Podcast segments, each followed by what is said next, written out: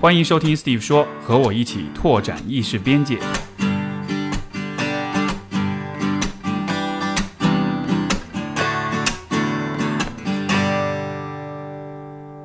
Hello，各位听众们，大家好，欢迎收听 Steve 说。我们本期节目是有两位嘉宾，我们的第一位嘉宾是小老虎，他是一位非常著名的说唱歌手，音乐做音乐的，用他自己的话来说。是第二位嘉宾是袁岳老师，他是他的外号是土摩托，然后是三联生活周刊的记者，所以欢迎二位。哎，给大家打个招呼。第一回来，Steve 说，对，这期节目也有视频版，所以大家可以在 B 站上去和 YouTube 上去观看。酷，对，呃，这期节目其实一开始的契机是因为我这个，首先小老虎是最早是 Wes 跟我推荐过你，嗯，也也是我们今天的一个嘉宾，然后后来你跟五条人一块儿唱歌的时候，我也有看到印象也很深。然后，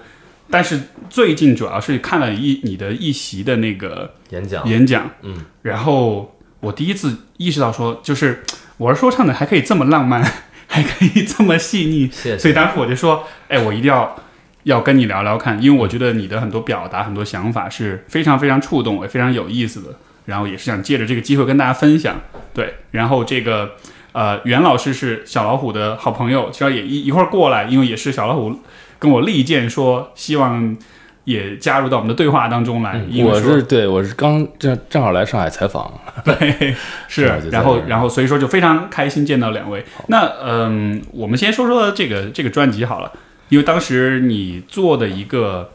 专辑是《漂流瓶》，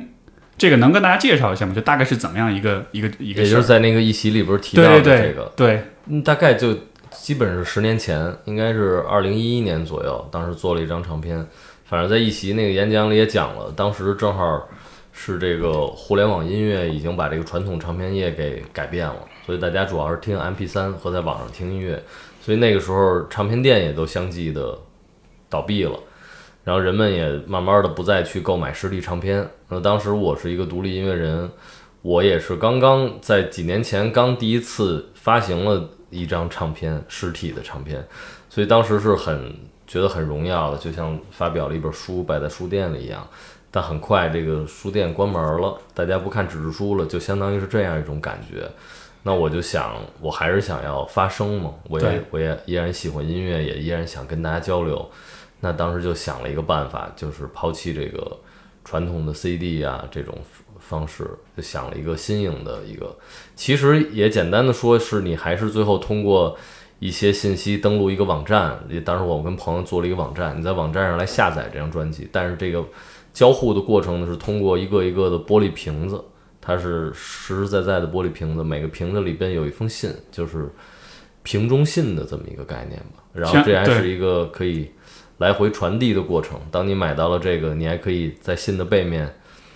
写一封回信，可以给我寄回来。所以嗯当时想的很理想，是希望这个东西能够一直寄回来，我再根据回信再创作，再寄回去，再寄回来。但是后来也是真是发现这是巨大的工作量，因为也没想到有这么多的朋友真的寄回来了。啊，你一共做了多少个瓶子？大概做了九百多个吧，900个瓶子收回来两百多个瓶子，很还蛮多的。挺多的。当时家里都觉得就就是挺大负担，感觉家里像捡破烂一样，都是真都是瓶子。真的是这样。哎呀，所以你是在一个瓶子里面装上了一封信，还有就是你这个专辑的下载的方式，所以大家一边是听，一边就是这个信可以给你写回信寄回给你。嗯，你你的你的回信当中让你印象最深刻是什么？是哪一封？嗯，其实有很多，有的就是密密麻麻。他他我觉得特有意思，是他很多人就是附上了好多有意思的东西，烟头啊，包括有的是附上点纸藤片儿，或者自己喜欢的书的封面给撕下来，卷成一个桶塞进去。这这是哪一年的事儿？这都都在那一年发生的，就在哦二零一一年，一一年对，正好十年前了。哦，然后有一人，我在那个一席那里边也讲了，就是他装满了一瓶真正的沙子，因为当时我那每个瓶子里是花鸟鱼虫市场买了点这个白沙子会灌进去，对，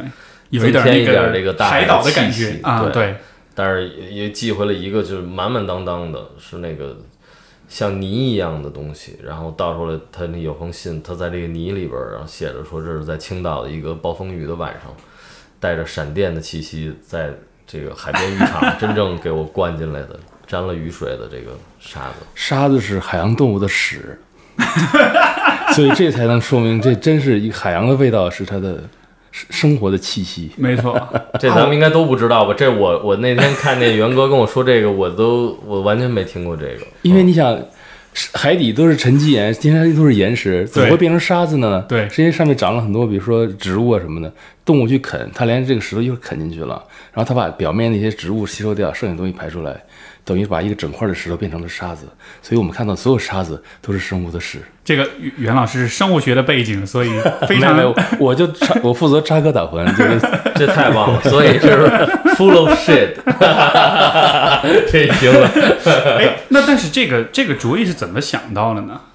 嗯，就是呃，我我就对这漂流瓶儿那东西就是还挺有情节的吧。当时我跟元哥，我们俩是在一艘游游轮上认识的。哦，我感对，然后一块儿在海上待了四十六天，去了很多，呃，非常非常神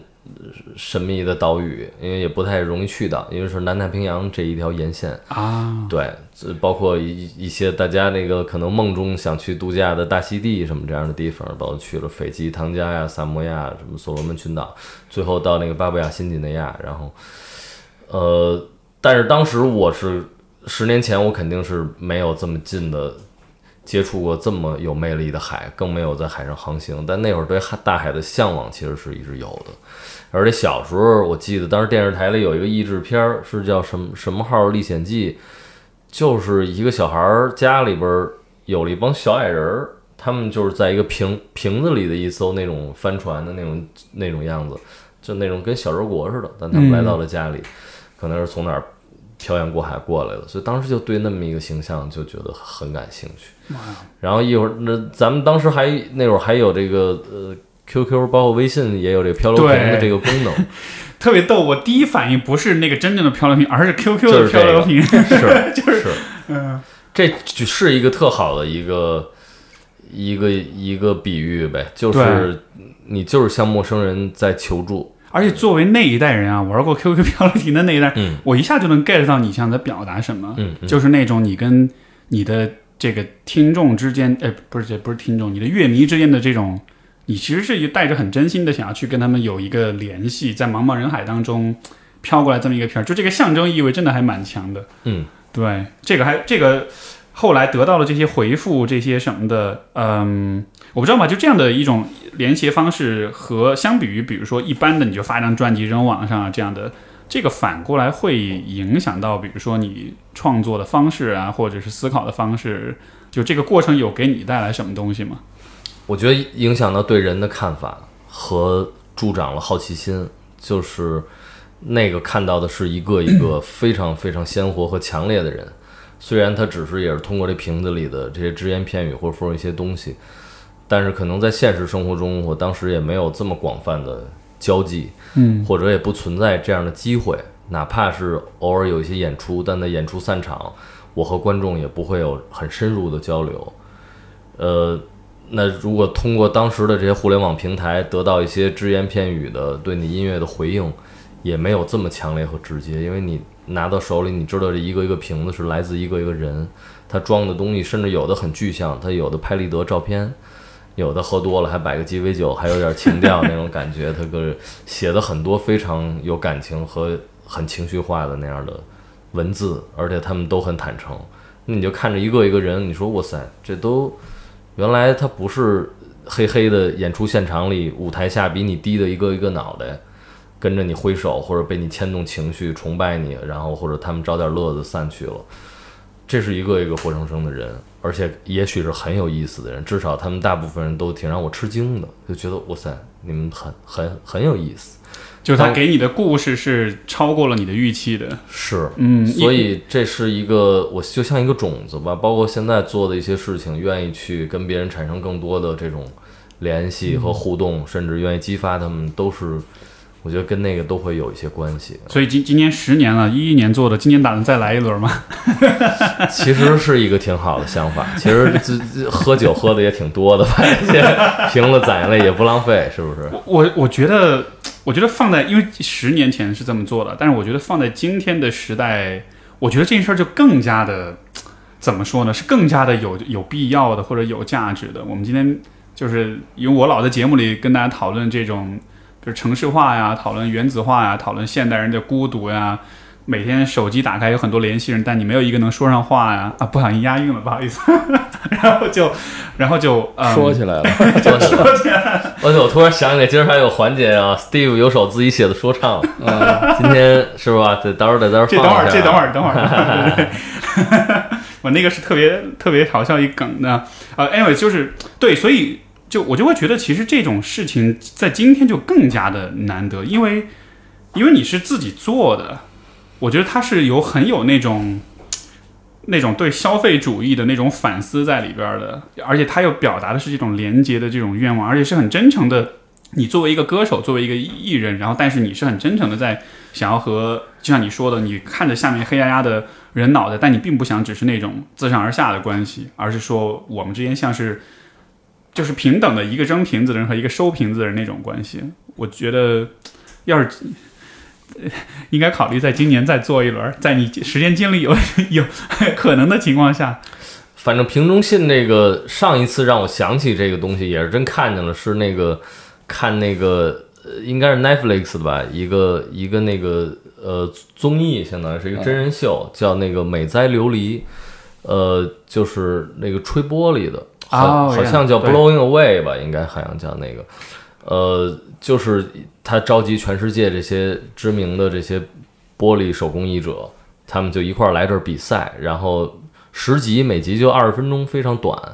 呃，不啰嗦，然后基本上是每集给他们出一个主题，他们要都各自用玻璃的方式来完成这个主题，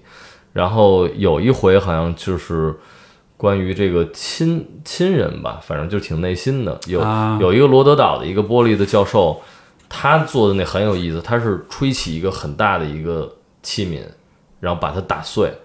破了之后再在里边再吹一个，等于是一层一层碎了的东西叠着的。然后呢，但是其中有一封信，他写满了一封信，嗯扔进去，因为这玻璃温度很高，这信在里边马上就烧成了灰烬。啊，它再压一层玻璃，等于把这这些灰烬就压在一层一层的玻璃里，最后看起来是一个就是一个不圆不方的一个叠了很多层玻璃的一个有点浑浊的这么一个东西。然后后来说是怎么回事呢？说是这是为了纪念他当时十几岁的时候，他跟他爸爸开车，他爸爸出车祸就死了。啊，这也有那个就是那个破了的车玻璃的意思。那封信就是写给他爸爸的，但是它是一个像灰烬一样，然后压在了一层一层玻璃里，就是嵌的有点像琥珀一样的那个那么一个感觉。所以那个我觉得这是一说的我鸡皮疙个。瘩起了一对，就感觉是非常非常美的一个意象吧。然后我也我也要想起这个，我说哎呀，都是这个有点这个瓶中信，但它是一个更更高的一个艺术的一个结晶的感觉。所以我你会关注这样的东西，我觉得是否因为因为说实话，我对于说唱歌手有一点点的 偏见，或者是有一点点刻板印象，因为主流的说唱歌手是很商业化、很拜金、很车啊、club 呀、妞啊，都是都是这样的一些主题。但是，所以当我第一次了解到你的作品，你所表的，包括你刚才讲的这些东西，就我觉得你是怎么说呢？跟那些跟别的妖艳贱货 不一样的那种感觉，是，但这个是一个，呃，就好像是你的真的是思考会更深一层，或者你对于事情的那种观察跟理解是更更怎么说是更生动一些的，好像是有这么一个区别。就我旁人的角度，我是这样感觉。比如说这个袁老师，如果你来看他的话，你会有这样的感觉吗？他跟别人的这种这种不同，你是说作为一个 rapper 嘛？那，当然是很不同。他是一个看书的 rapper。对，其实我想插一句，就是呃，他的这种卖唱片的方式，实际上是以呃，并不是说算是他的原创，实际上是过去一个一个传统的延续。就唱片工业原来是只卖声儿，我就卖这唱片，卖一个声声轨。但是，但是你知道，早年唱片都是大唱片，所以很多人是黑胶的也啊追求它这个设计，就买一个件儿，一个物物品。啊，但就是先从卖声儿的吧，带到物品。咱们现在现在大家卖 MP 3等于又回到了卖声儿那个阶段，等于等于又退回到了特别原始的阶段，其实不好。人家走正常的走到什么情情况呢？开始在卖声，后来卖物品，再后来卖什么呢？卖 community，卖一种社群的感感觉。始作俑者是 Grateful Dead，美国那个嬉皮乐队，他们一开始把那些传统的唱片业的那些方式打破了。比如，他允许你们所有的歌迷来盗版我的唱片，盗版我的演唱会，然后他会帮助这些人成立一个 community。这个 community 是双方互相支持。虽然这个 community 的人数不多，但是他认为这样建立的联系，他自己演唱起来也更开心。而这些人的这个就这几万人或者几十万人也够了。所以他最早开始做这事情是从六十年代开始的。哦，我觉得这个事情啊，他现在这个做法，你说这个瓶子，可能他首先体会他他的第二步，就是他不仅是卖身，他卖了一个东西，但是他更深层的意思是，他成立了一个 community，成立了一个小团体，这些团体就跟他的关系就变成了不是那种我买一张唱片就为了听歌，跟你没什么个人联系的一个关系，而是变成了一个我跟你想试图建立一个更 personal 的一个联系。这个其实是是我觉得它这里面最值得探讨的部分。是，所以我也才觉得，在今天这个时代，这件事儿就变得好重要，因为尤现其是现代人的在，对，也真的是，尤其是现在，就大家，我觉得大家那种割裂感，那跟那种孤独感，你看很多以前我们是传统的意义上，我们的生活方式住在大家庭里面，现在我们是离开自己的老家，很多人到了一个新的城市，然后独自的去工作去打拼。因为我很多听众、很多读者，我觉得就城市中的这种年轻的这种。呃，这种在奋斗的人们，就你听很多的声音，其实都是这样的。我也一直很苦恼这件事情，就是怎么样能够让大家有更多的联系，因为人作为一种社会性的动物，就是你的不管是被触摸也好，还是和别人有情感交流，这都是几乎是基本的生存需要。你没有这个的话，你你心里是会出问题的。所以也一直是在思考怎么去支持大家这个。是也听到一些朋友又觉得说，在上海觉得没什么朋友，感觉就挺孤独的那种感觉。那你们你们会怎么？你们会有这样的感觉吗？或者你们作为过来人，有怎么样一些经验呢？就是怎么样去增加那种连接感？怎么样能够怎么说呢？就是在这个大时代的氛围之下，嗯，就是好，我是我，当然人人都不一样，我是更看重连接的质量，我不看重连接的数量和那个什么，所以就是我并并并没有那么多，我的朋友圈可能才不到两千个人吧，删了好多，那那也挺多了。就删了好多，因为但是我的工作是我记者啊所以就是算相对算少的，但是我是觉得，嗯、就像那个一百五十个理论似的，就是你一个人、啊等巴数，等巴数，对。你处理不了太多的那个亲密关系，所以我觉得，如果你这在一个城市里能有五十个跟你特别特别好，随时可以在那朋友圈把他叫出来说点什么事儿的人，这已经足够足够了。而这五十人里可能只有十个人是你最好的朋友，就那四十个可能也还不行，十个够不够？我认为非常够，只要这十个人是非常高质量的就行了，因为。呃，人的像我，大部分时间是花在工作上的，我要写稿，我没有时间做社交，所以就是对我来讲是，所以我觉得质量更重要。这个会不会有一个呃很有趣的一一个悖论，就是你其实随时都在跟人打交道，但是都是 都是采访对象，嗯，或者对但是我就想说这个，我、嗯我并没有必要，或者也没有这个冲动要跟所有采访对象成为那么好的朋友，而且我也处理不过来。我 我可能一一一个礼拜采访十几个人，一直采访了一年，采访了十几年，我怎么可能呢？是我的工作也决定了这个，他其实认识人应该更多。哎呦，我就给你给，我想知道小老虎的这个问题的看法。昨儿我们其实还在聊这个呢，就怎么处理你自己跟这个就是这种孤独感，或者你怎么能自我相处什么之类的。我其实挺好奇你的，那比如说很多心理咨询，尤其是他这，呃，因为这有这也是一个职业的行为。但是，那比如说咨询来了，他对你产生了一个强烈的，比如说一种情情感依赖，或者说他认为你就是因为首首先他可能是没有朋友，或者他有朋友，谁也解决不了他的这个心理问题，但是你给他这种很强的这种释然的感觉，我觉得有的人可能能够摆得很正，说这是一个咨询嘛，两个小时结束了，一个礼拜见两次。之外的时间，我们也不能严格说是朋友，或者说，但我但但我但我不知道你，比如跟他们是一种什么样的一个维系关系。但如果所有你的这些客户或者病人都把你当成很紧密的朋友，那你怎么去承担你这么受得了？对啊，全掉你身上了。这个我我觉得很重要的区别就是，其实这个跟就是刚才我提到，就是跟记者的采访有一点点像，就是你没法跟他们做朋友，对因为像我在见我来访者的时候，其实是单向的，是他们跟我讲他们的事儿，但是我是没机会去讲我的事儿的，所以它其实不能严格意义上说是一种友谊。OK，对，在这样情况下，所以我也会有那种问题啊，我我我会每天见很多人，但是不见得我就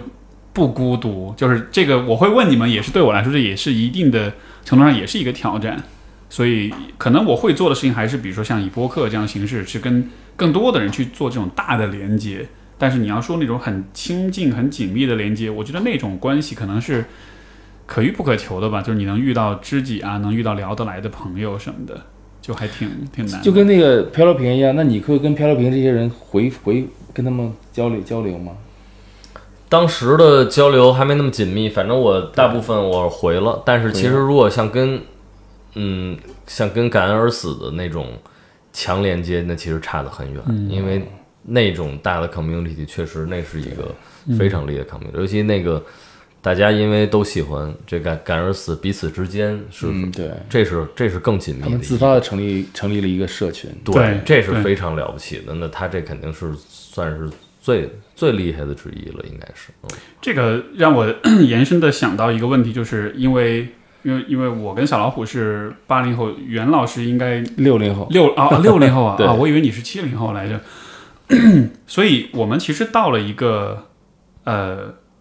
就是可能二十多岁的时候呢，这个时候年轻的时候，你可能很在意的是你是否有归属感，你是否被你的同龄人所喜欢。这个时候你追逐的很多东西，可能也是一种因为在构建自己身份的过程，所以你其实比较容易去附庸去。给自己贴标签，但是我在想，就是可能到了三十四十五十，就随着年龄增长了之后，你自你的你的自己的身份越来越清晰了之后，呃，一方面就是你没有那么强烈的需要会去附庸任何的其他的群体，但是另一方面会不会就带来一个不可避免的一个一个挑战，就是就还是回到说你怎么去面对，就是说孤独这件事情，因为你会慢慢的看到，说我更多的只是作为一个个人，我生活在这个世界上。以前你年轻的时候，你没你你你你不了解自己的时候，那你就跟大家一起玩儿，沉浸在那种无意识的狂欢当中，那好像也是挺好的一件事儿。但是越大越越越有阅历，越清醒了之后，会不会也就是跟世界的距离就会越来越清晰？会我不知道吧，就是你们会有这样的昨天我们在聊过过程吧，你听听他说，昨天聊过这事儿。啊、呃，反正昨天我印象最深的也是袁哥说，就是。呃那通过自己的力量啊，就是说，先不说怎么和别人建立连接，但通过自己力量比较强的，就是你最好还是有一个比较清晰的目标呗，或者一个愿景，可以去向着他去努力呗。这样的话，就是比较充实，至少不会说太受这个情绪波动和你的激素水平的影响，因为那是一个很具体的一个嗯东西。这个我也挺同意的，因为我感觉有的时候，昨天聊这什么躺平是吧？就这种什么的，最近挺火的一个话题啊。对，我觉得当然评任何评论这种特大的事情都是肯定特别偏颇的，嗯，但总还是觉得就是很直接的感受，就是觉得那人也不应该只有这一种抵抵抗的方式。所以你会觉得躺平是抵抗，他的初衷大概是一种抵抗吧，就是觉得这些机制也好，还是目前的社会环境种种的这个，我们不太喜欢，也不想在这游戏里玩了，而且在这游戏里玩没有幸福感，没有成就感，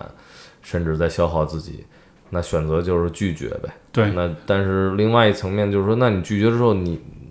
你的价值依然没有得到体现呢。嗯，但我觉得，那你应该是有价值的。那在他们的这套里边找不着价值，哪儿都找不着价值，你只能躺着了。我操，这个也让人觉得也高兴不起来呗。反正觉得，对，就是就躺平是一种非暴力不合作，但是人还是需要找到自己方向跟价值的。你只是躺在那儿，好像你从你个人的角度也不像是一种得，更像是一种失的样子。是呗？我我我难以想象那是可以开心的。嗯，因袁为我觉得老师觉得呢？诶现在很多这个社会给人家的那个那种那种宣传那种劲儿，都会觉得你的价值实现就是挣了多少钱，买一个大房子，有个大车，有好车。那在这种世这个世界下，就是这个叫什么内卷，不是吗？它的特征就是，在这样一个资源紧缺、人又这么多、竞争力那么强的时候，你可能付出特别多的努力，才能达到一个就回报是非常低。嗯，于是很多人可能觉得我我已经这么努力了，还是没有实现我那个所谓的这个人生目标，就一就打退堂鼓了。所以我的解决方法是，就你把你的人生目标，也不能说降，我认为是升，但是要改变它，就改成不要这么，别跟那些人争那些房子、车什么的，你改点别的不好吗？改点那些你能控制的东西，这样的话，你的成就感、你的满足感就会更容易拿得到，而且你也不用说每天觉得自己在在就是在逆着自己的那种呃动力去干一些事儿，就不是好像每天很费劲，不想干，早上不想起床还非得起来要上班，不就这样了吗？嗯，那这个这个点，我觉得对于像我这样的自由职业者，也不能算自由职业者，就是我不上班儿，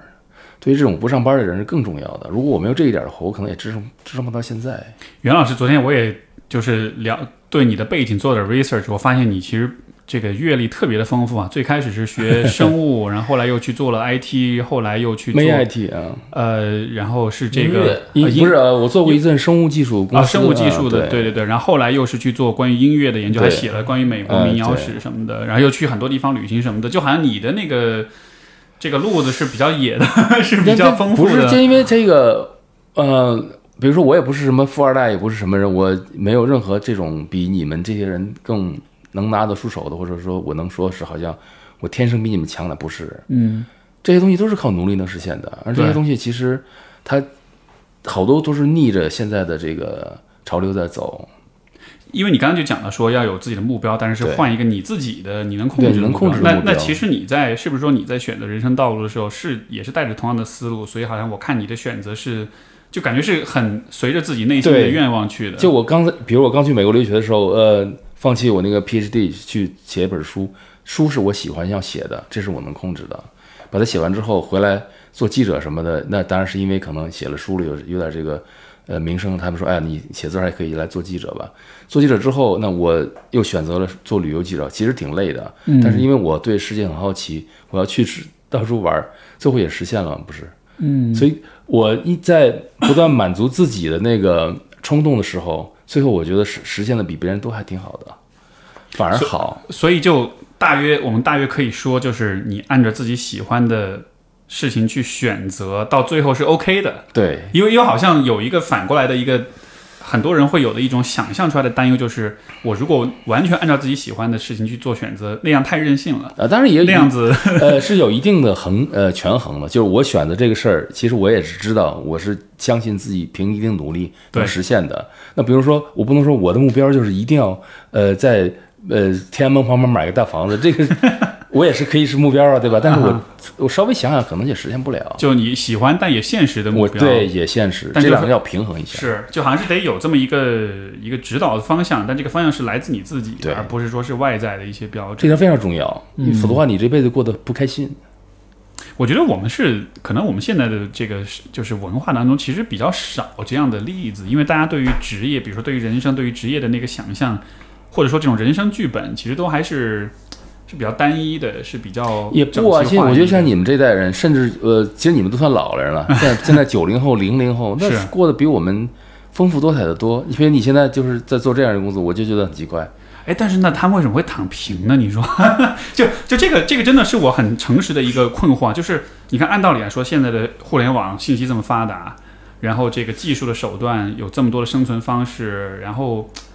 就是就是、呃就是就硬件条件上来说，那比我们当年其实我能插一句吗？啊就是当然，首先我我是六零后，比你们更老，嗯我更没有资格说我理解这个躺平是怎么回事。但是啊以我的理解，躺平恰恰是一种他要干自己的事儿了。啊他不干你的事儿了，所以你就觉得我恰恰不觉得躺平是是颓废是怎么着你，觉得是一种进步，是一个巨大的进步，就是我敢从根儿上这么做了根儿上的进步啊你千万不要小瞧这个两个字，而且千万不要把它用字面理解，说是这帮人在躺着了。真对躺着了。OK，他们躺着，说不定在做爱，挺好的。对，那样有利于生生对，三胎有助于生孩子。所以就是，哎呀，这个事儿我我挺支持的。为什么不躺呢？躺就躺，就说你不要玩他们那个那个游戏了，我玩自己的游戏去了。它是一种从传统跟所谓正道上一种脱离，对对，这种这种脱离本身，能对躺平可能词儿，他也他发明的也不是很准确，应该说是怎么说呢？就是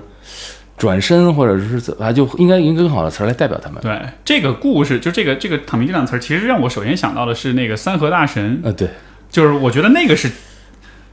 躺平界的 OG 的感觉，就是说他是提供一个很经典的一个例，你你知道吗？三河大神全不知道。就是在这个深圳有一个三河劳务市场，OK，呃，这个是哪个媒体报道来着？呃，就是他们就这个劳务市场里面就有呃有很多人，他们的生活方式就是每天住在网吧里面，嗯，然后呢，他可能就每天去打那种日结的那种工，可能一天就是几十一百块钱，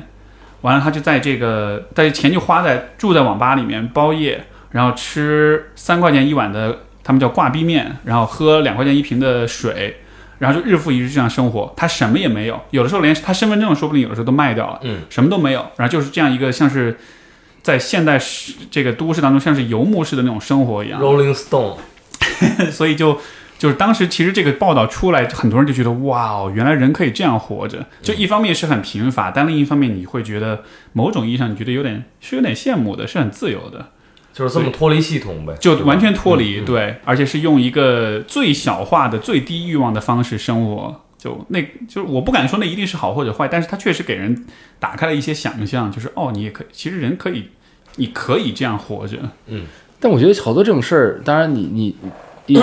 很 你会说，啊，他的选择，我的选择，他可能有道理，我可能不知道，但这肯定是对的。但我觉得评价一个东西好坏，或者你加上这种修饰词的时候，很简单的标准，你问问他，如果给你一个机会，你愿不愿意改变他？啊，如果这帮人说，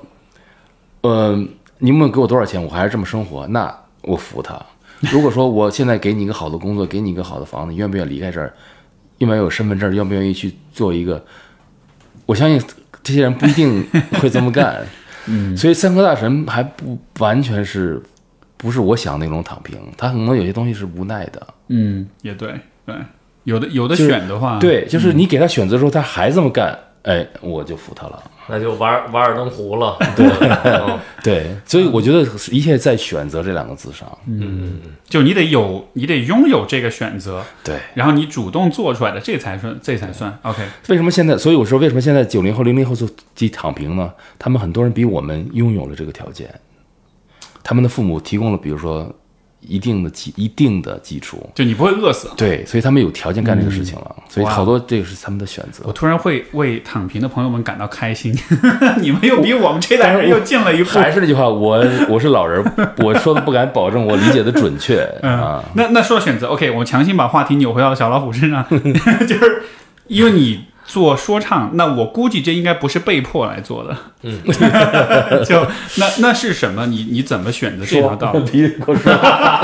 对，有人拿枪指着脑袋，你必须得给我做说唱。对，那那对，那这个选择是怎么来的呢？就是喜欢呗，就是通过这个喜好就就一直这么试下去。那当然呢，刚开始的时候，现在也有好多特别特别年轻的朋友老问我，就是说我现在想做说唱，包括今天你说那个微博私信还能还能收拾几个，经常能收到，就说我是一个初中学生，我是一个高三的，我很想做说唱，家里不支持，我很痛苦，然后怎么样？你觉得呢？或者有人当面问我说有戏吗？这东西能吃上饭吗？这东西能挣着钱吗？什么之类的，这种也也会经常问我。那在我那年代，这东西不太特别构成一个选项呢。其实对，就是哎，就真的是啊，今天其实这真还算是一个至少看得见路的一个选项。是啊，就是这么多的选秀节目，这没错都已经包括有很多人已经就是成为了明星嘛，包括大家能看到他们在物质方面能有成功了呀。那所以你当年那就是更加这个摸着石头过河了。就是叫独 独立音乐人吧，跟当时的摇滚乐这是差不多的，甚至于跟当时的摇滚乐比还是更偏门的。嗯因为在这个有摇滚乐的音乐节里，偶尔能出现一下，也都是在很偏门的地方出现一下的。所以其实这个人群受众和这所谓的市场其实是更小的。当年你怎么跟家里人解释呢？我要做的这个事儿到底是什么？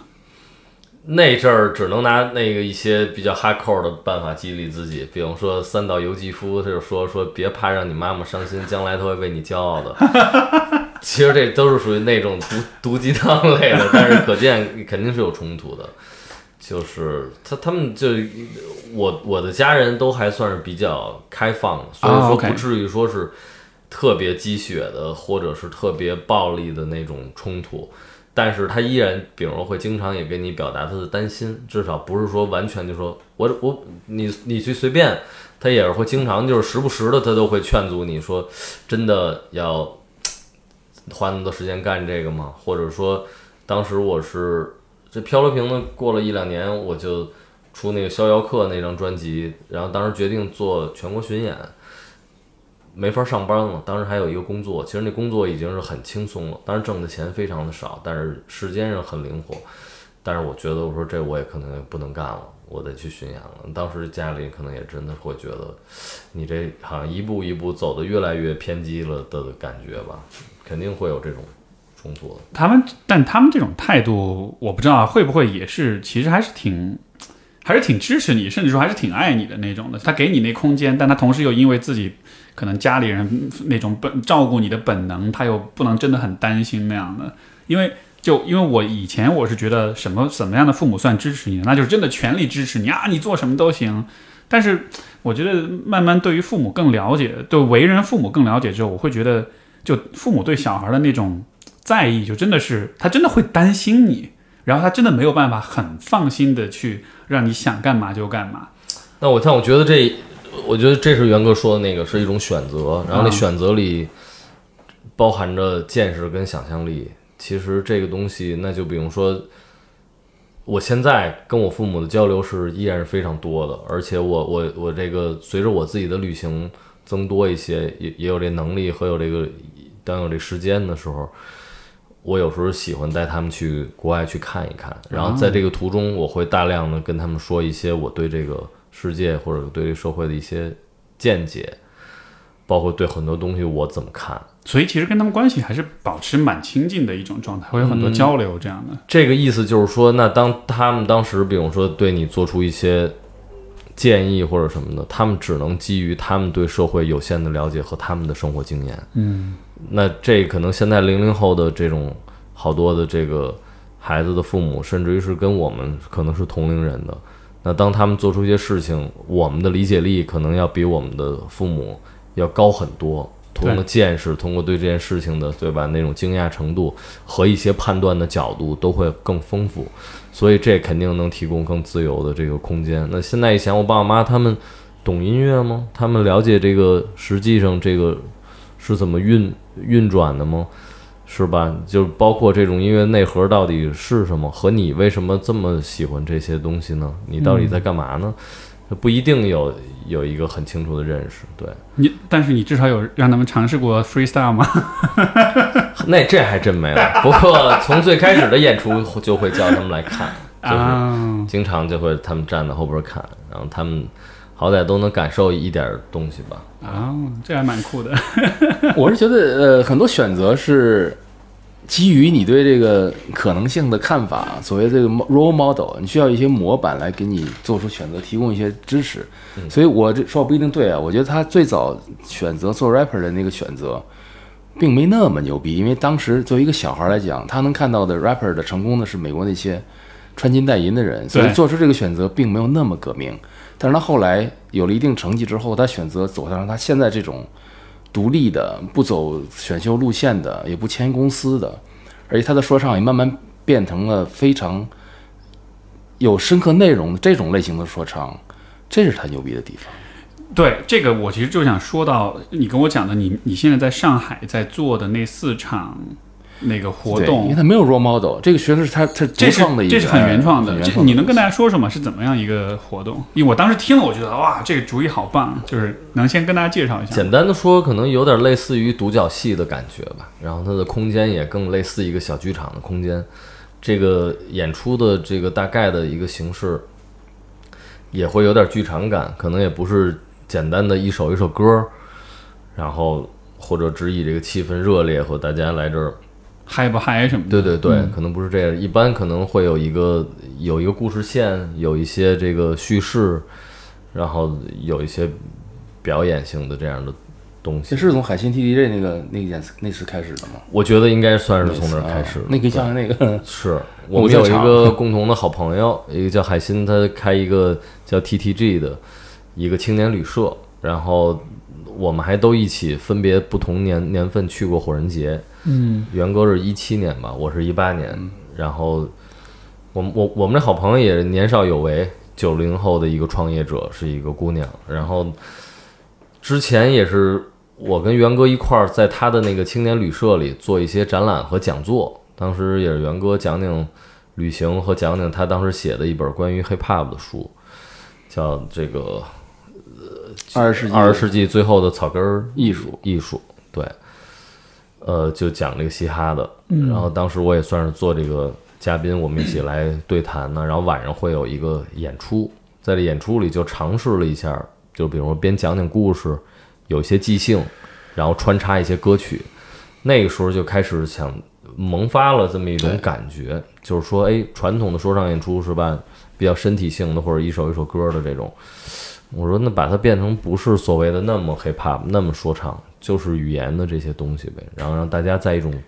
情景里嗯，就在做这个尝试，等它它有一点儿，我不知道这么形容是否合适，有一点儿像是以以说唱为音乐风格的一种音乐剧的感觉，就它好像是有一点儿故事，有一点儿表达，但是它的音乐载体，我当时第一个看法就是，当时我是在场，因为我们是给那个 TDJ 那个青年旅社开光的，相当于就第一他开张了，我们去做个活动。我是先讲座，讲座完了就在那个圆的场地，那个场地是讲座场地，大家坐老老实实的那样的，然后麦克风等于是讲完了，把麦克风一给他，他就开始做这些事情。我当时就觉得他一边说唱就把我那讲座做完了，就那啊个形式非常像讲座，不像一个演出，是一个嗯交流一些事儿的一个场所，就不是那那他那单方向的。那小老虎在唱的唱的内容是什么？是你自己的歌吗？还是就即兴的？有一些自己的歌，有些有一些太好了也有激情，所以是一个非常混杂的东西。但是我当时就觉得，我说你应该把这个东西发展一下，变成一个你独独创的一个艺术形式，就是像办讲座一样，把你一个 rapper 整个演出讲完，同时加入了大量的即兴的成分，对，而且而且好像是事件。哎，是，而且在这个里面好像就还是会让观众在上台，然后他们也那是他后来的，那是他后来就是会，嗯所以就在现在在上海其实有做好，已经做了两场就是这样的活动。对，嗯，很有意思。因为我因为我觉得我很喜欢你的一个思路，就是说你你你不是一个拿着麦克风在发声这么单单向的一个表达者，你其实很在意的是和听众的连接，包括让他们有机会参与跟表达，不管是瓶子里写信也好，还是这种能够，比如他们自己上台也即兴啊，然后还有你，我记得你的那个一席的那个演讲里面是说，你最后是把说唱当做是一堆篝火，然后你其实是想让人们围着这堆篝火来讲他们自己的故事，嗯是你那个叫什么？说说起来是吧？说一切，哦，说一切，对对对，嗯这个这也是很酷的一个一个想法，因为 我本来最开始我本来想问一个问题，就是说，呃呃，如果说唱是答案，那么问题是什么？我本来想抛这么一个问题给你的，但是你 你现在如果说唱是答案，问题是什么？对一般的情况好像都会说说唱是个问题吧，就是说一个一个 beats 和你的问题，对就说这就是说唱，好像也很多人这么描述这个 hip hop 吧那种。但如果说唱是答案，问题是什么？嗯什么意思呢？我这我这逻辑不是特别好，这 其实我想问的问题是，呃，交流一般人心目中的交流是像咱们这样聊天的，你把它变成说唱之后，就会在对他的语言的表达有一定的要求，嗯这个会不会限制这个人的表达？我想问这个问题。有的时候是限制，有的时候是一个开启，嗯，就像起瓶器一样，突然喷出来了。嗯就是他用正常说话的方式，他说不出来。但是，甚至不光是说唱，还有一种就是舞台感。那当然，就是如果是一个真的舞台，或者说在一个小剧场里，这是确实舞台。但有的时候在街上，也是，就是现在你来，那一刻他有一种上台了的感觉。就他现在不是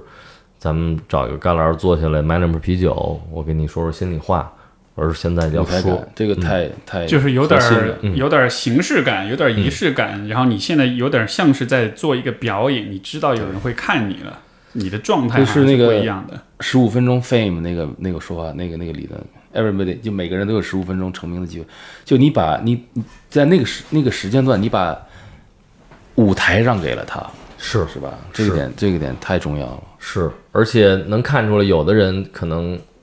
呃，就在套子里，可能他他他还是一直在避重就轻，但有些人在这个对于很多表演者而言，都是一个有些紧张、有些压力的场合，反而毫无防备的直抒胸臆，而且就是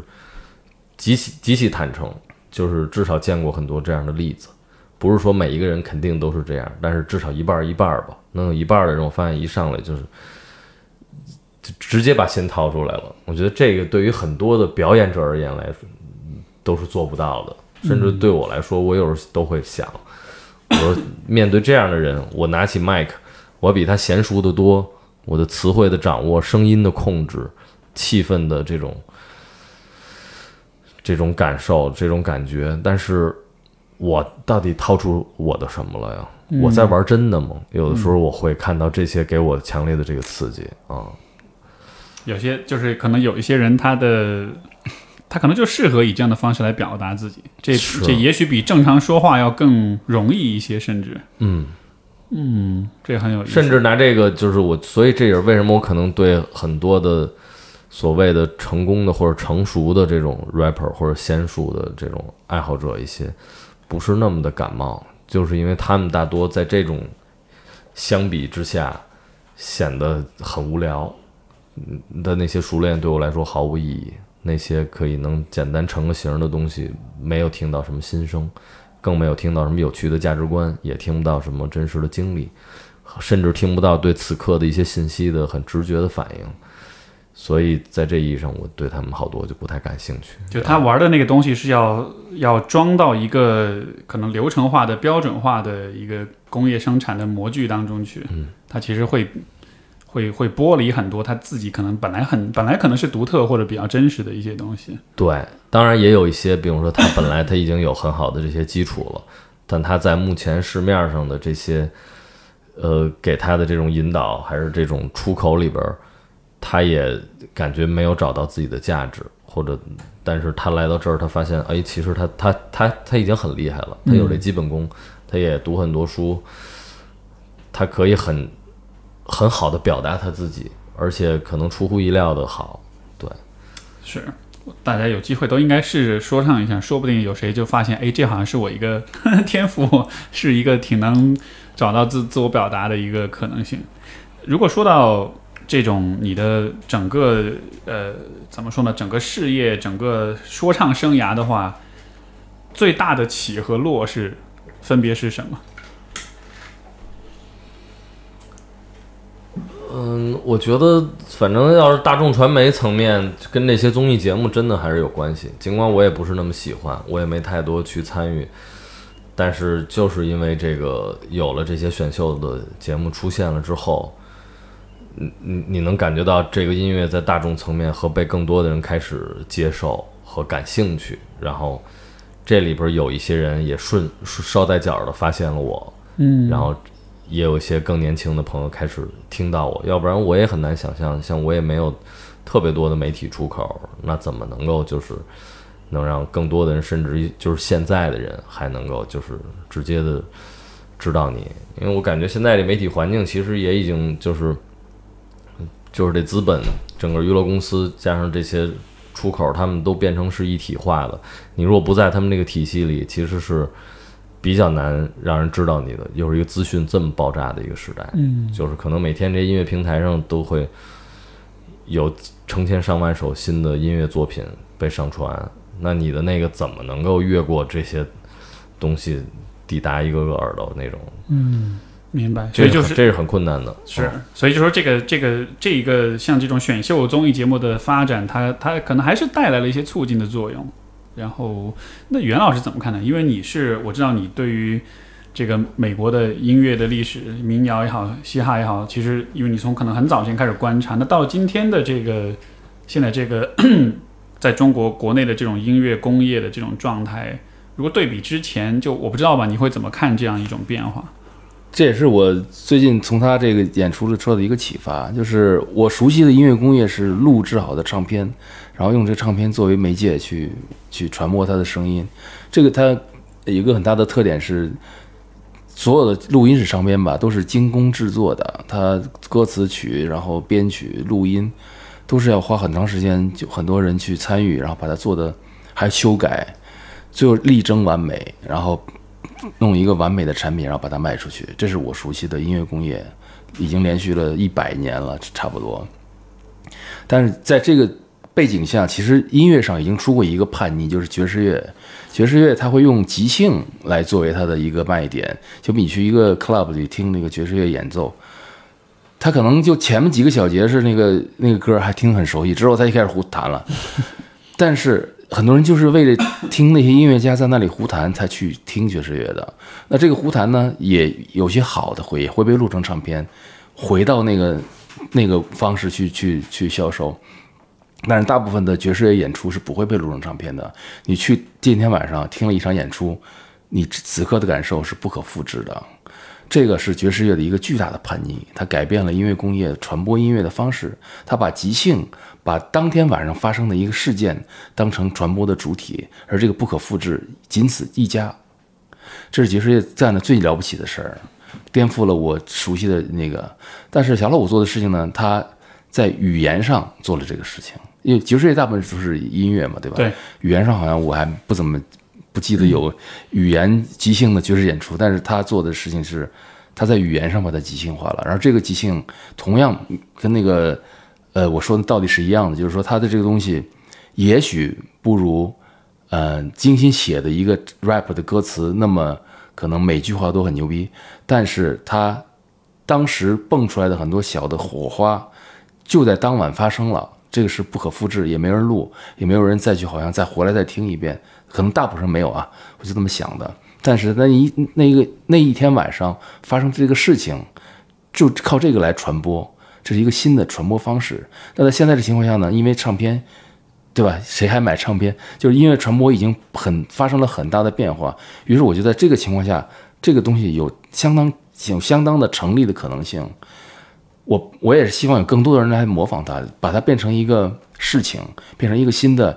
娱乐方式。就是我老觉得，那好多人说中国人没有创造力，哎，有啊，这样一个，能不能把这个变成一个独有的一个？我也没有想好一个词儿来怎么形容它。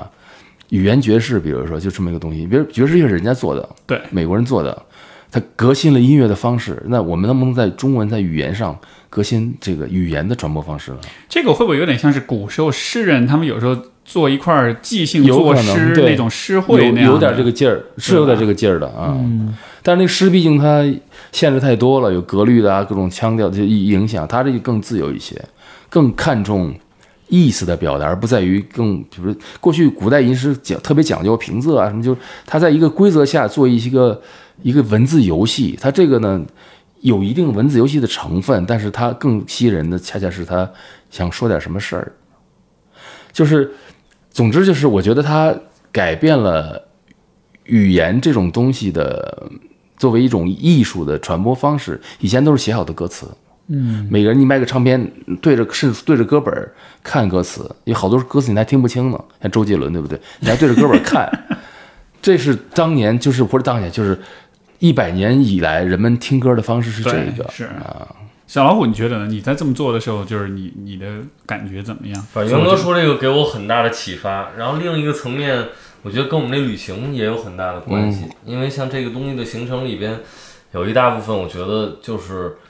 呃，因为在日常生活里，你说大家活在当下什么的，其实每个时刻也都是不可复制的，稍纵即逝。但是在旅行里，你会对这个东西体会尤其深刻，因为比如你到了一个特别美的，像我们第一回真正的认识就是。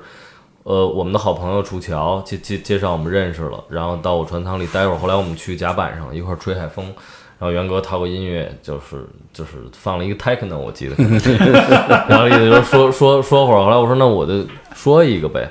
当时即兴的说了一个，然后可能这内内容也包含着我们就是在一块儿相处这短短短的这半天的一些东西，对，那可能也是元哥就说我操这个很有意思，因为他和我们的这个相处是是很是很相关的，相关的，嗯，但是你说按传统的想法，可能是这个，我操，这回旅行太多的精彩，我用三个月时间，我把它好好的给写下来，写首歌什么，写首歌什么的，那是正常的一个艺术家表达方式。对，其实都好，但是那个对有些来说你就慢了，就是说你在当时就没有这个精彩的这享受了。后来比如说像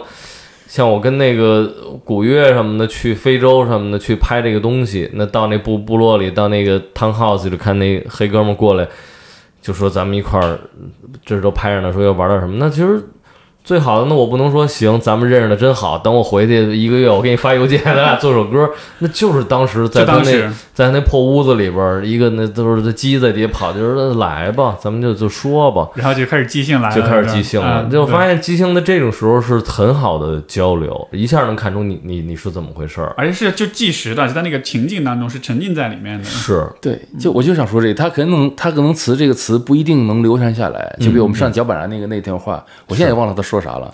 但是起码我在那个时候是所有人在场人都很开心。是，嗯，而且对别人也不一定有意义，因为是吧？人说你们是你们待一下午挺高兴，我这儿还是躺平呢，是吧？跟我们有什么关系？但是就是其实那种在场的力量，我觉得就足以让你就是现场的力量干这个事儿。嗯，这其实我觉得背景在现在这个疫情的背景下才是才重要的。嗯，疫情导致我们很多人，比如说没法见面了，对吧？旅行都断了，那这时候哎，现场体会出了重要，就是人跟人之间的当面交流，跟你在邮件和什么呃 MSN 或不是 MSN，我又暴露我年龄，年龄，在那个微信上说两句，差别还是非常非常大的。嗯就好像是在那个场景当中，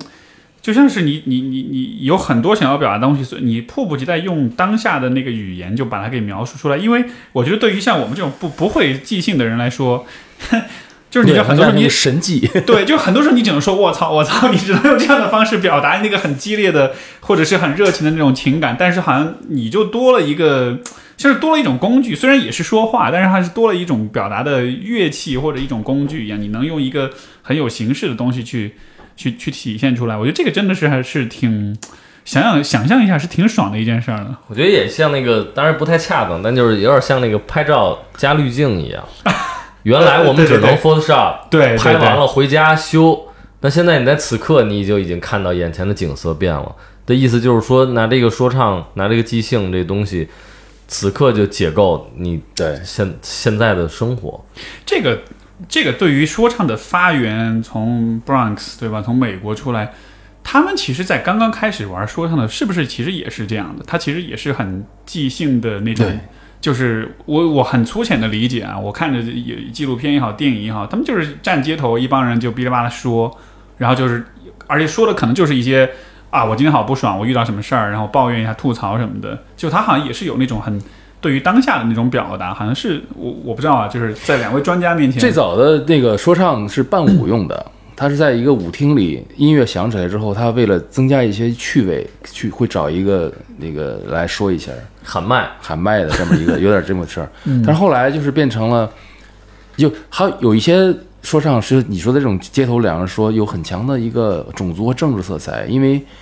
大家知道就是。都是英文，但是黑人的英文是跟白人英文不一样的。对，所以你用你的黑人的口音、黑人的一些俚语说一件事儿的时候，你说话的本身就是一个 statement，就是一个你要表达一，就是这说话本身，你不管你说什么，已经是一个很大的政治事件了。所以这个黑人就愿意用非常强、非常浓的黑人口音说话，就用这个事儿来表达他对自己这个这个制度的抗议。所以说话在那个时候有很强的这个色彩。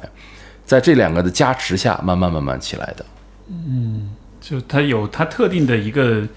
产生的一个背景哈，文化上的这个事儿好像环境，中国可能也就比如说，有人会故意用东北话来，就是或者夸大东北话，有点这个劲儿，但是还不是完全是一样。东北话跟有点调侃的劲儿，他那个就真是你我被歧视了好多年，但是我这个语言就被不是被你歧视吗？我非得加重的语言，非得用这个口音来说话，就是有点这个劲儿。所以，所以我能否说，其实说唱的在起源上来说，还是有点叛逆、有点反叛的那种，对吧？那种精神在里边的。而且，会不会也因为这样原因，所以它的内容上，它在也是你看这个，比如像这个那个叫什么 N.W.A 这样的，就是、哦、Fuck the Police 什么的，就这种歌，就是它还是在当年它融入很多对于反歧视的这种姿态、这种抗争的东西在里面。但是，就就好像这个是有有点写在他基因里面的。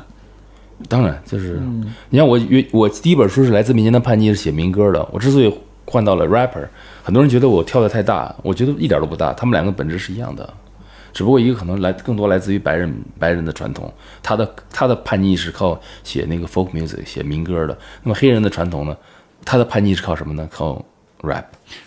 民歌为什么是也是一种叛逆的？民歌它的对应的是商业歌曲，哦，OK，嗯因为本来我觉得民歌听上去都挺 peace 的，它 就是在那个年代，呃，流行的东西都是商业歌曲。嗯，那民歌在那个基础上，它现在反过来，它是很土的。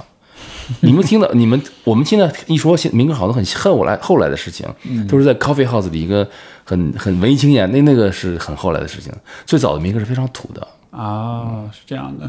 嗯，那那到了你像像嘻哈，像说唱到了中国，那现在的这种就是在就就是我不知道它有没有一个，比如嘻哈进入中国，说说唱进入中国这一个本土化的过程，或者现在中国的说唱是否有有已经拥有了一些比较本土化或者比较中国式的一些特色在里面？这个 最早有，最早都是那个像小老虎刚才说的那个，就是也模他的最早的中国 rapper 的 role model 是美国那些 bling bling 那些人。嗯所以早的 rapper 我是瞧不上的啊，也是他们，比如中国中国早的黑那个呃，就是中国人说 rap 才会用 yo yo 什么这个 check it out，为什么会大家笑这个东西？因为他的这些词儿词儿全是黑人的词儿，他在完全在模仿人家，而且他的 role model 是这些人穿金戴银，好好多妞，他向往这种生活。但是你也我也不说他不对吧，只是说我不欣赏他而已。嗯，就那只是单纯在模仿，但它没有完更为原创的一些东西在里面。嗯，小老虎有你认为在中国的 做说唱的人有你比较很认可或者是很喜欢的这个同行吗？嗯，嗨，其实没有什么反感，我觉得有很多做的不错的音乐，嗯，各个地方都有这样的代表人，他们我觉得都不用我来说了，因为就是我说出来的人，大家其实是都知道的。然后更新的依然埋埋藏在土里边的，我可能也无从得知了。那唯一能得知的就是在现场上来的所谓的普通人，嗯，那些是我认为一个一个，我觉得是被忽视的一股叛逆的力量。啊，就是说现场上来的这些听众的，对对对对对，因为 我觉得呃词作不错的、音乐好的，或者什么这能够能够甚至代表地方特色的之类的这种，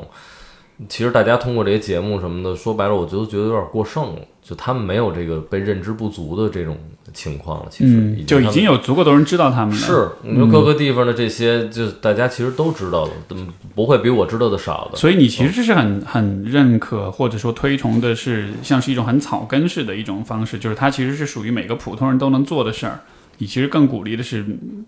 就是普通人们自己也去尝试说唱这种形式，甚至是去 freestyle 我觉得，反正咱们都知道，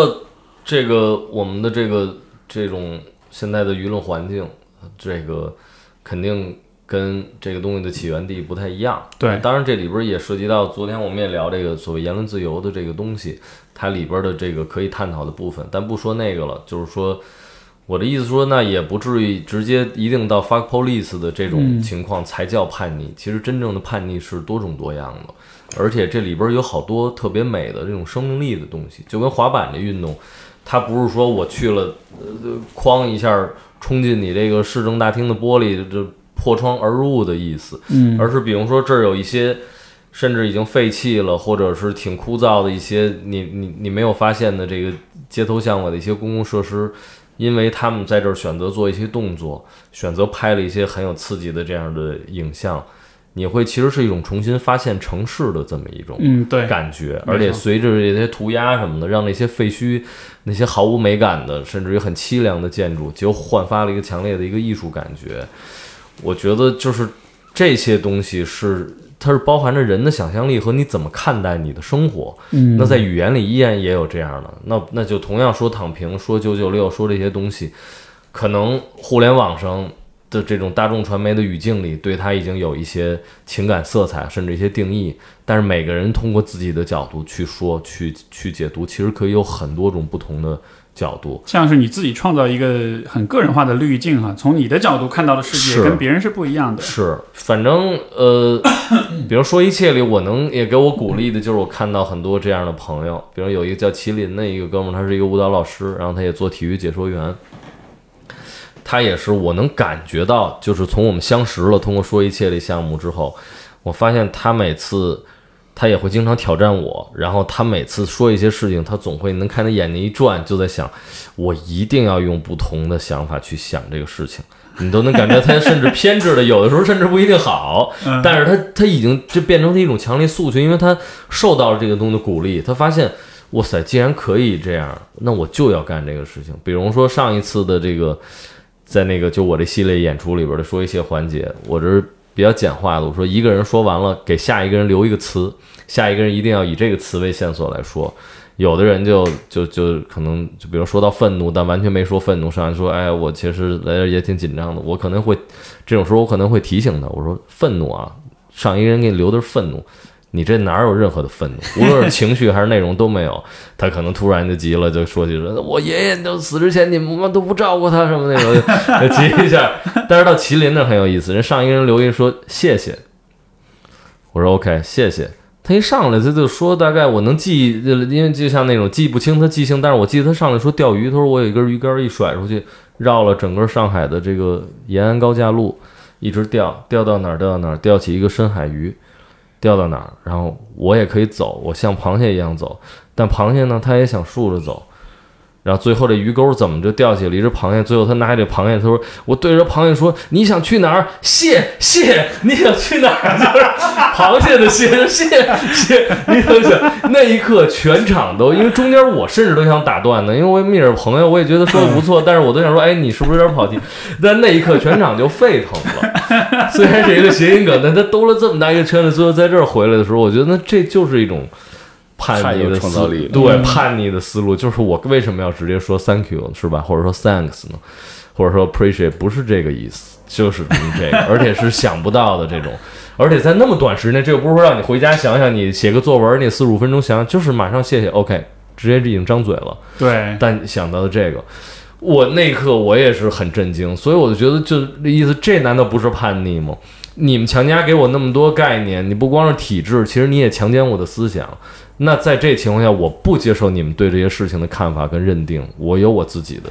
想法。而且这种事儿，你像录出唱片来就没有任何意义了。是，一定要在现场。没错，因为说，因为是一个即兴的，这会很无聊，甚至没法 get 这点，没法 get 到，没法 get 这点。这话说的就是他，他改变了音乐的一个流传播方式。嗯，现场它是唯一的一个渠道，甚至是。他得跟当时的那个环境、那个 timing、那个上下文全部都联系起来理解才有意思哈。但是现场照样爆啊，嗨的要死啊！对，对吧？这是我觉得他最革命的地方。嗯，那这个其实就是说，在说说唱的这种呃表达当中，因为它有很大的空间，所以它其实是鼓励人们去。你一方面是在玩弄这个语言本身，但另一方面也是在像是在去去批判或者去反思你看待问题的方式，就好像是。而且这像是被鼓励的，因为这样子你说出来、即兴出来的东西才是才是突破性的，才是会让人觉得耳目一新的，就好像是有这么一个层次在里面。这就是我认为他为什么只是跟那个单纯的叫 free speech 这种，它这自由说话，它有点区别，就是因为你说自由说话，比如现在咱们就是说解放天性，或者说开放思维啊，咱们刺激刺激想象力。看见杯子，你能想到什么？那咱们也可能，我来说，哎，我我那我觉得这是这是一个什么？这是口井，还是是吧？这是你的胃袋里边是你的胃液，你你你也可以有很多这种想法。但是说唱里边，它也许就是调动的你的这个思维方式是不太一样的，因为它里边包含了这个一部分押韵跟这个音律和这个即时反应的时候。它的这个产生的这个思维的连接，有的时候是能产生一些奇妙的跳跃。嗯，比如说你根据这个音律的这个押韵，不自觉地说出了下一句话，但是下一句话这个意思又刺激到你，顺着这个逻辑和意思，你又往前走一步。所以它这路径是有点奇怪。爵士是这么干的，爵士的即兴就是这么干的。嗯嗯，它有点像是这个，其实让我联想到就是这个我们的专业里面，就是说人为什么会抑郁，然后呢？你可以想象，就是比如说有一个山坡下了雪，嗯，你坐着一个雪橇从这个山坡上滑下去，就会留下一条路径，然后你反复不停的滑，然后每一次都是同样一个路径，嗯，最后这个路径就会变成一条很深的沟。当你下一次再要想要滑下去的时候，你就没法走其他的路了，因为那条沟就你自然而然就进去了。所以当你的呃对于很多事情的反应、跟看法、跟情绪。都被这样一条很深的沟给固化了之后，人其实就会抑郁，因为一切就没有任何的变化了，没有任何的意外，所有事情都是。就是有点像是，比如说这种，呃，这个叫什么？我们呃有个说法，三岁看什么？三岁看大，五岁看老，这样就好像你未来人生一条道走到死，没有任何意外，全部都看清了。这样的情况下，人就抑郁了，因为我就觉得我没有什么好期待的了，我能够想象的东西都已经被我想象到了。嗯，但是好像当你在即兴的时候，你其实就是有意的在从这个固有的规律当中跳出来，而且我就故意就是不不按常规套路出牌，我就是要去想点儿。很奇葩的、很联想的、很很甚至可能是很狂野的想象的东西，所以是有点是，就有点像是即兴是在训练人反向的训练，让你不要去走寻常路线，不要走入那个很习以为常的那种那种惯性当中去。但我相信还不光是这个，但是我我也我其实他他这个东西我一直学不会，我觉得他这个还不光是说你说的这个要发散思维，因为你说出来的话，毕竟。要有点限制，要不你要押韵，要不有有点意思。像这个谢谢，虽然这个谢改成那个谢，这是很大的夸夸，但是你还要说一些正常的话把它绕回来，对吧？嗯嗯。所以说它这个是两个层次的，一个是思维的扩散，一个是迅速做出好坏的判断，这点非常难啊。就是那个即兴当下那一那那一下很快，就像那个你爵士乐一样，你要可能对于听不懂的人来讲，他不就瞎弹吗？对不对？真正懂行的人绝对不是这样干的，他每次他都是有一定道理的，但是他在这个道理之上，他往前迈了一一小步，但他有他是有连接的，这个连接其实是最难的，因为要我要是想瞎弹，就是弹出一个不和谐音，那我非常容易，我天天可以这么干，这叫即兴吗？这叫爵士不叫，这是爵士的很基本的要求。对，他对这个。这个我想让我想起，就是小老虎那演演讲里面也说哈，就是说大概意思是说，就是呃，就好像是说没有限制就没有自由，是有这么一个你这个限制，我恰恰认为是这个是最厉最难的部分。嗯，这个你会怎么解释呢？就是当你说这话的时候，嗯，我觉得元哥说这个我得好好想想，因为这个这个确实是跟这个。到底怎么运作大脑和怎么做出判断是有关的。我，但我最开始的一个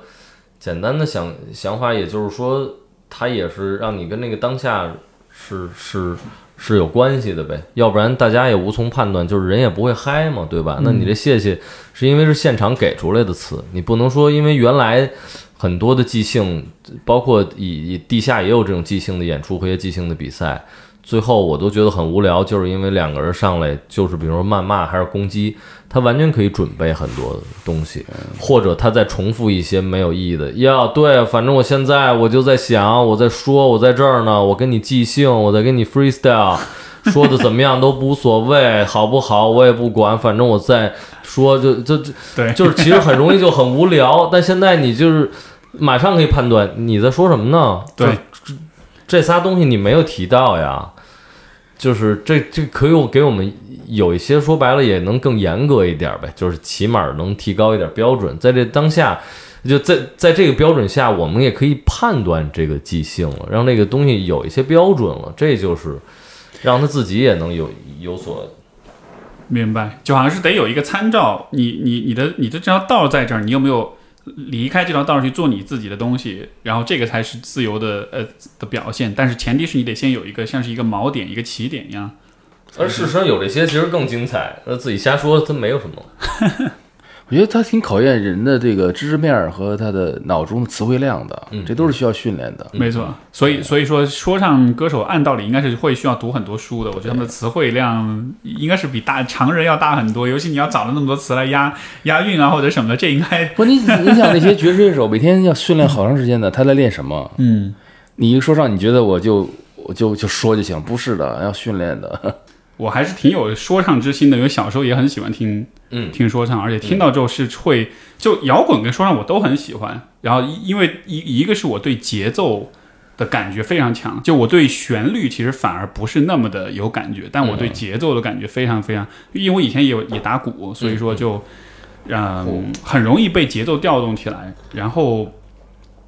呃，所以我一直对说唱的那种热情就是。就上次我也说，我特别喜欢听那个 Immortal Technique，就它那种很很硬核的，就是是那种很地下的，它是反映就针砭时弊的，有点那种感觉的，我就对这种就特别有感觉。嗯，所以经常让我很有创作欲望的，其实都是那种一些很很深的，或者说是一些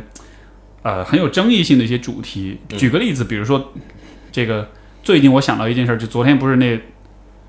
这个要支持三胎了吗？呀，我当时就我昨天就发了一个微博，我就说我说我有好多，我想起我有好多来访者，就是是女性来访者，她们小时候就是要么就是超生的，嗯，要么就是这个因为是女的，家里要再生第二个孩子，嗯嗯，要么就是为了躲这种这种计生委的调查，到处辗转送到亲戚家里去的，被父母抛弃的。我当时就在想说，他们看到这些新闻，他们会怎么想？就是他们会不会觉得我曾经的这些遭遇放到今天来，就这是一个特别荒谬的事儿？你会然后写写个歌词呗？你写呀、对，但是我就想说，这个我我我，因为我我没有这种经验啊，但我只是幻想说，如果能把这些东西写成一一首歌的话，我觉得应该会是那种非常会会非常让人听了是很。也许是心痛，但也许也是很愤怒，也许也是就是会有很多波澜的那种。我觉得生活中有好多东西还蛮适合的，就这种类型的主题，那种让人很有波澜的那种主题。所以你想过尝试吗？就，哎呀，因为就是写不好，真心写不说，唱两，我觉得两大类很不一样的，一个是即兴，一个是你就写个歌词，是吧？就对写出来说，那你可以花好多时间去琢磨这个精雕细刻呀。对我有写有尝试写过，但我觉得这个东西真的是跟脑子的反应有关系，好像就是不是，我刚才说的，就是反应是即兴这部分的，对。那你不需要即兴嗯，对吧？试试看，如果你有如此强的强的 emotion 的情感的话，因为这个，因为说唱的表达确实跟，因为比如说像刚才说这个话题，如果你让我写篇文章来说这事儿的话，就还蛮容易的，因为很熟悉这种表达方式，但是要去以这种，因为他其实有点想写诗，对吧？所以会不会，我就老觉得是说。写诗跟写文章好像又还是不太一样，他似乎是需要有些特定的，我也不知道一些意识、一些天赋或者什么的。就我不知道这算不算自己给自己设的一个线吧，但就老是有这样一个感觉。就是给自己设的线，就是你一下笔你就知道了，然后再去讨论它所谓的好坏，你就先写下来。写之前想说，那终究你得写它。嗯，可能是这样吧。哎呀，不知道，不知道。这个这个是一个说起来就一直，我就一直心里有这么个念头，但是呢，所以咱现在瞎想，第一句话是什么？你现在就想，只想第一句，你想你想说什么？你就想一首歌现在开始了，咱都不用写后边，就第一句话是什么？就是刚才我说那个那个主题比。如就这么一个话题。呃，当然，如果你要想就这么说下来了，那更好。但你就说第一句话是什么呢？嗯，我刚脑子里反应第一句话是去你妈的。呀，那这这对这完全好呀，这听着就挺狠的呀，但那听着就想但这个有点听，干嘛呀？但但这有这有点人上来就有点男性化的那种表达了，女生可能不会这么对，这么直接，但就是但可能是一个很愤怒的一个一个表达，就是就是就是，比如说这些都是为了什么？那你知道，像你说这个给我的直接的反应，去你妈的！我下一句想接子宫里，就这么一个感觉，就上来像像在骂人，但接下来就是去你妈子宫里找找第三个人，就是就这种感觉，就是其实他怎么都行，那就但就挺有意思的啊，呗。对对对，但但但就是但就是你是，就是你就好像是你对这个语言的这种就角度是，因为我就像是一条线往前走的，但你是。当你开始写的时候，尤其你有大量的时间的时候，你的可能性太多了，那就真的是，其实你可以想的更有意思。这个这个，我觉得是一个还蛮挑战的一件事儿，就是因为当当一个人就是过，因为我是觉得我有点过度的理性化的，因为我很比如说写写文章啊什么的，我会很讲究，比如说逻辑啊、讲思路啊什么的，然后是用一个好像日常的那种。很线性的一个思维在考虑问题，但是我觉得像，我觉得你的思维就包括那天你跟我讲说这个杯子、这个桌子什么的，就你的思维是一条线，我是一条线，你是好多不同的角度，像一个更三维的一个方式看这个问题，所以你的那个角度就我根本就想不到，所以我老觉得这个像是一个但反正咱那么瞎聊，那我就从你的第一句话，我就已经感受到你的变化和你为什么要写歌了。嗯，你就像你说的，你是个理性的人，你应该没有任何一篇文章的开头是去你妈的，但你要写歌，为什么你第一句上来就想骂人？嗯，这就是证明我在写歌了，对吧你刚才说的那些分析，这这全都 work，就因为我开始写诗写歌的，这不是在写文章，所以就是反而所以写你都很自然的，你上来就想骂人了，是这多牛逼啊！这不就是释放吗？这不就是说唱吗？这不就是就就要就要干这事儿吗？嗯就好像是其实要是很理性的去写文章，反而是把这个东西给压住了。你其实不应该这么做。对啊，理性写文章，估计第一句话是是不是国家昨天出现了一个政策？我怎么看呢，朋友们？那可能这么来了呗。上来去你妈的，这嗯情绪藏不住了。我跟你分，我跟你分析什么呀？这个这个说起来，我觉得是个挺，就是我自己都会觉得是挺有点儿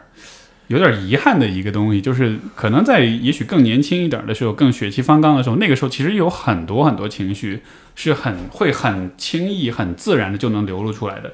但是好像我觉得慢慢社会的规训告诉你说，就是不要这么外放，不要这么愤青。那个年代啊，就都喜欢说啊，你特别你不要干嘛要那么愤青，觉得这样很蠢。然后包括就是有的时候好像确实也觉得。我不知道这算是一种规训还是自己的成长，就是好像对这种很 直接的，甚至有点 offensive 的这种情绪表达，就慢慢变得有点羞耻，或者觉得这好像是一个不太不太体面，或者是不太建设性的。对，这个这个是我我我觉得算是自己给自己，也许是一种合理化，就它不够建设性。我很我我比较就是反反对那种就是。这事儿你这么激烈的表达太偏执了，它不够建设性。就你你懂我意思吗？就你好嗯我像总是要站到一个很一个我们是来解决问题的这样一个很成熟理性的这样一个角度。这你这到底是为什么？比如你写歌是为什么呀？或者你写文章是为什么？想清楚这个就 后面都不是问题。嗯，我我我我感觉第一次被被被这个 Steve 说的嘉宾有点 push 了一下我的那个边界，让我觉得，嗯、虽然不是特别自在，但是我想象你的工作里，估计很多人来了，对他们来说，敞开心扉，回忆童年，直面亲密关系里的一些东西、细节和你的感受到底是什么，OK，这都很难呢。因为要不然是吧？那好多包括我不知道女孩子会不会好点，那男男性好多可能我不知道你有没有男性顾客，他们来了。这是他们的问题吧？我估计啊，我能想象的，可能是一固化的感觉，就是对情感不是那么丰富，然后不愿意说出自己的感受，好多事儿，哎，大概就行了吧，那种就干嘛呀，那什么的。那甚至于你你你让有的人可能去回忆他的童年的一些压抑什么的，对他来说也不是那么轻易的。那这不都是一个好的方式吗？那到自己这儿是一样的，说唱这件事儿算啥？你知道吗？刚才我其实想了一想，这事儿是怎么回事儿啊？就是、我我意识到，其实这个不是情感表达本身，其就情感表达其实很没有那么难，而且就像你说的，比如说来访者来了之后，他讲他的事儿，或者比如说我去讲我的事儿，我突然意识到其实不是，我觉得这更是什么呢？实际上是一种。就更像是一种叫什么，就是 self censorship，嗯就是一种自我自我审查，而这种审查往灵魂深处去感去觉察，我觉得这像是一种还是来自于对于大的言论自由的灵魂审查，哎，就是那种自自我审查，就是你会会担心说你说的一些话题过于直接、过于直白，然后也许这是会我不知道被下架、被封号，或者是这会冒犯一些人，这会给你带来麻烦什么的。这个感觉我其实好久好久没有没有想到这个点了。但是，比如当初刚从加拿大回来的时候，那个时候其实这种感觉还蛮还蛮鲜活的。就是你你到了一个对吧不那么言论自由的一个环境当中的时候，你就会觉得不自在。有些时候说有些话会看看周围有没有人在看你啊，或者是什么的。现在有点忘了这个感觉了，但是刚才被你们这么一一一刺激了之后，我我才觉就是才觉察到说，哎，好像是跟这个有点关系的。因为我本来在意的话题有很多东西，可能是是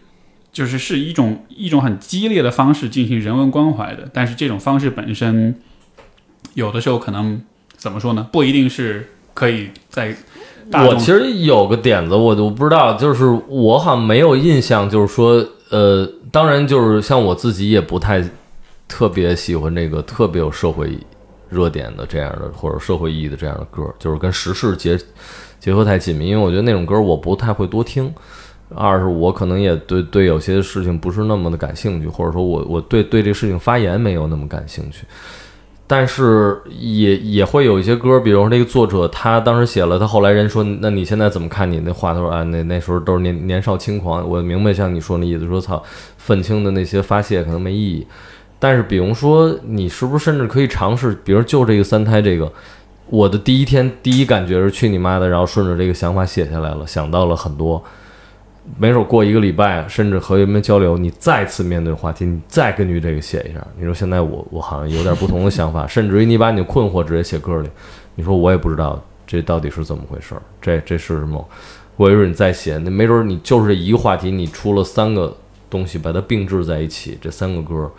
你的心境、你的观点、你的故事都发生了一些变化。我觉得它它每一个包含的这个东西都很真诚和强烈，但是他们三个的并置。就弥补了你所说谓的这种太单一或者说太偏颇的这么一个东西，而且它是一个思辨的过程。我觉得这可能也很有意思。反正我我印象中没有没有什么是这样的，给我印象很深的有这样的作品，就就一个事儿，他反复的自我在思辨，而且他一直在表达这一个东西。对，可能啊，可能可以试试。嗯，去你妈的，去你妈的子宫里去找第三个 baby。嗯，走起来了，走起来了，非常棒。这个就是感觉学了好多东西，而且啊，就是我我我真的是有被，我觉得真的是有被有有一点这种刺激到，就是积极意义上的这种刺激。我觉得，嗯，因为我自己的表达方式是比较带着一种就是有点专业化的那种形象，作为咨询师，作为科普作者这样的，有的时候是觉得那个有点野、有点叛逆的那个部分是有点被收起来了。就是当你处在一个特定的呃角色或者一个社会位置上的时候，呃，但是想起来其实还是有点遗憾的，还是觉得自己性格里面本来是有那样一个，可能是一个挺挺疯、挺好玩或者是挺狂野的部分，然后没了。就今天被你们这么一说啊，我甚至会有一种羞耻感，就觉得天哪，你们看到了我这个部分已经被打磨掉了，觉得好不应该呀，就是那样一种感觉。但是蛮好，躺平，还是蛮好的，蛮好的。我觉得这个是我很，我很，我至少愿意很诚实的对待自己，就是说这样的一些变化呀，不管是好的还是坏的变化，所以非常感谢。反正挺神秘的，我觉得文字这个东西，我有时候看元哥的这个书，当然他有一些这个很严肃的涉及一些具体话题的东西，但比如他写旅行的这个。我就有时候读的时候，我都会想象，你就比如说看他前昨天我们还聊，在看他之前说写这个去北极的这个这个过程，就他怎么走在这个寂静无声的这个旷野当中，只有只有他自己，然后很厚的雪就就这么走着。我当时就想象他写下这些文字的时候，就像是你就开了一条路，然后他甚至是不是能会想象到。会有人来沿着我的脚印走到我的这现在曾经站过的这个地方，然后在这坐下来，也体会到这个。这就跟 VR 一样，就是你都虚拟出来了，但是仅仅通过文字，你就制造了一人。因为我读的时候，我就跟着这进去，然后我对这个地方，我好像又见识到了，我又充满了向往，然后我也有点附在了他的身体里，体会到了一些很感性的那样。我塞，那有什么样的感觉？我在急急急去想的。你想，你写一首歌也是一样的，他们都会。沿着你当时在一个晚上的写下了一些文字，你怎么运用你的声音？你给他们制造了一个小小小的一个世界，他们就进去了。在你录制它很久以后，有有人进去了，然后沉迷在当中，有了一些很奇特的感觉。你想想这个，就觉得会让你很兴奋。嗯，就好像是一，我觉得就是上帝，这就是在他们的造物呢，这就是这很厉害。文字是一个非常通用的工具，就是你可以用它来干各种事情。我现在干的事情是用文字准确的表达一个事、一个场景、一个一段历史、一个原理，但是他呢是用文字来表达一种情绪，当时的一种场景、一种我的一种态度，这两个是完全不同的东西，但是同样都可以用文字来表达。嗯，文字是 versatile，就是它是一个工多变的工具，可以干好多事情，很了不起的。是，嗯是。尤其是当想到说人不光可以想象，比如说你看别人的画面描述的文字，你可以想象他的那种场景。我觉得人最了不起的一点就是他可以想象他没有见过的东西，是他可以想象闻所未闻的，就真的是凭空创造出来的东西。这种创造性，某种意义上也像是神性的体现吧，就是你像上帝一样，你在创造一些从来没有存在过的东西，所以好像你比如说你在创作文章的时候，包括你在即兴的时候，好像都是有这样一个这样一个过程。启发呗，也，是启发。我们昨儿那朋友不太爱旅行的，有一些身体疾病，看了这个直接说操，想去去，就上路了呀，对吧？这太厉害了呀！那没准有人听了你那歌儿，他想起了，他没准儿，就哪怕他有一个朋友曾经有这个问题，他想起来，他给他打一个电话，他说我记得想起来，当时你们因为第二个孩子有一些苦恼，当时我也没太关心到你。今天我听了 Steve 的一首这歌，我想到了你。你你你们现在还好吗？你们怎么你们怎么样了？嗯，我觉得这都是挺牛逼的呀，都有很有可能发生的呀。这个这个突然让我有一个灵感，也许我真的会呃，就是像比如说我的听众发出这样一个号召，我觉得比如说说到就是比如说刚才讲这个三胎这个话题，我其实想让听众来写，每个人贡献他们，尤其是你经历过这样的事儿，你给我贡献一段，然后我把它整合到一块儿，嗯写写成一首歌，嗯，这就是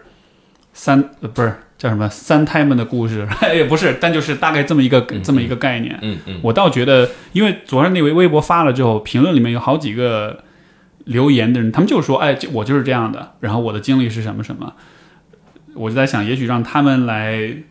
一起来传传一首歌出来，应该还蛮还蛮真，因为我我会觉得我没有经历过那个，而且我又是个男性，所以其实跟他们的位置还是挺有距离的。但是如果让他们来写的话，我会很好奇会写出什么来。没准都变成你的一个惯惯常的一个环节了。我觉得应该变成你的惯常的环节，因为你 像你，所以我才上次听你说谁谁，我的意思就是这东西其实真的应该是谁都可以有，是谁都可以有。你说你有那么多的听众，你又面对他们那么多的直接的心理的东西，这是一个巨好的素材。这我们谁都没有，我们就只能听你没准聊聊，或者你出于职业操守，可能你都不能去谈论他们的这些东嗯西。那你知道，你用一方式写出来，然后直接给他们，这对他们是一个最好的礼物，这也牛逼了呀！嗯，这个地方就 challenge 各位听众，这个就在评论栏里，你想写点什么，你就写一首心理说唱，几句几句话也可以，或者一首歌都可以。对看看，对，诗意的表达，是如果你即兴不了的话，就写诗。对，哎，是上次我听那个说，呃，有一个说法说 R&B 就是是 rhythm and poetry，是是这么着了吗？它一般是翻译成 blues 吧？对对对，但是就但是就这么个说法，我听着好像还蛮有意思的。他说他其实是诗有歌，道理啊，很有道理啊。对，非常有有节奏与诗歌的感觉，所以其实也是鼓励大家作诗，但是是一个呵 呵带节奏感的诗。嗯嗯嗯，好啊，我们看看之后听众会写什么吧，也也也也许也发微博上艾特小老虎，然后说不定也可以成为你的说唱的素材。啊我肯定会会很愿意听的。嗯，酷，嗯，接下去你的在上海的那个 show 就是还有两场是吗？是呃，对，这个系列的 show 还有两场是在八月和九月。对这个，如果大家会感兴趣想要去看的话，就是有什么渠道能了解到呢？在那个看我的微博什么的，啊哈然后那个就在那个复兴中路上有一个地方叫黑石公寓，也是上海一个著名的建筑，它那背后是一个园区，园区里有一个叫第三空间的一个场所。那儿平时也会做一些这个古典音乐或者一些诗朗诵的一些这样的，或者小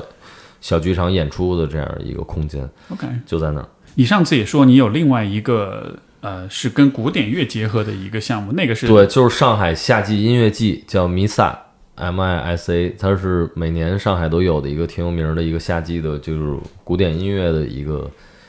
系列演出。然后就在这个黑石公寓对面的上海交响音乐厅，啊、所以是你要和古典乐手一起同台演出，对和一些古。典乐手同台演出，哇哦，那也带有一定的这个故事性吧。然后音乐就是以这种大家可能呃印象中的古典乐的那样的音色和一些他们的方式来搭配上讲故事与说唱，大概是这么一个叫一把火一张嘴哦，这场演出叫。嗯这个这个又像是上帝的创造一样，在创造一个我无法想象的东西。嗯 这是这是六月份这是七月份，呃七月十三号，啊七月十三号。好啊。那所以小老虎的微博是呃小老虎 J Fever J F E V E R，好，这个我回头我会放在节目的那个说明里面，就是呃 show notes 里面，大家感兴趣的话关注，而且我强烈推荐这个小老虎之后的这两场秀，我觉得非常有意思的形式，大家去看了的也邀请，你来玩，欢迎大家来呗。对对对对，而且更欢迎大家上台。对，真的是真的是，嗯，然后呃，袁老师有微博吗？或者其他的社交媒体的这种没有没有啊，啊？OK，行，那如果大家想要更多了解，比如说你写的书，因为你讲关于民谣、关于嘻哈这样，就是这两本书，能说说名字吗？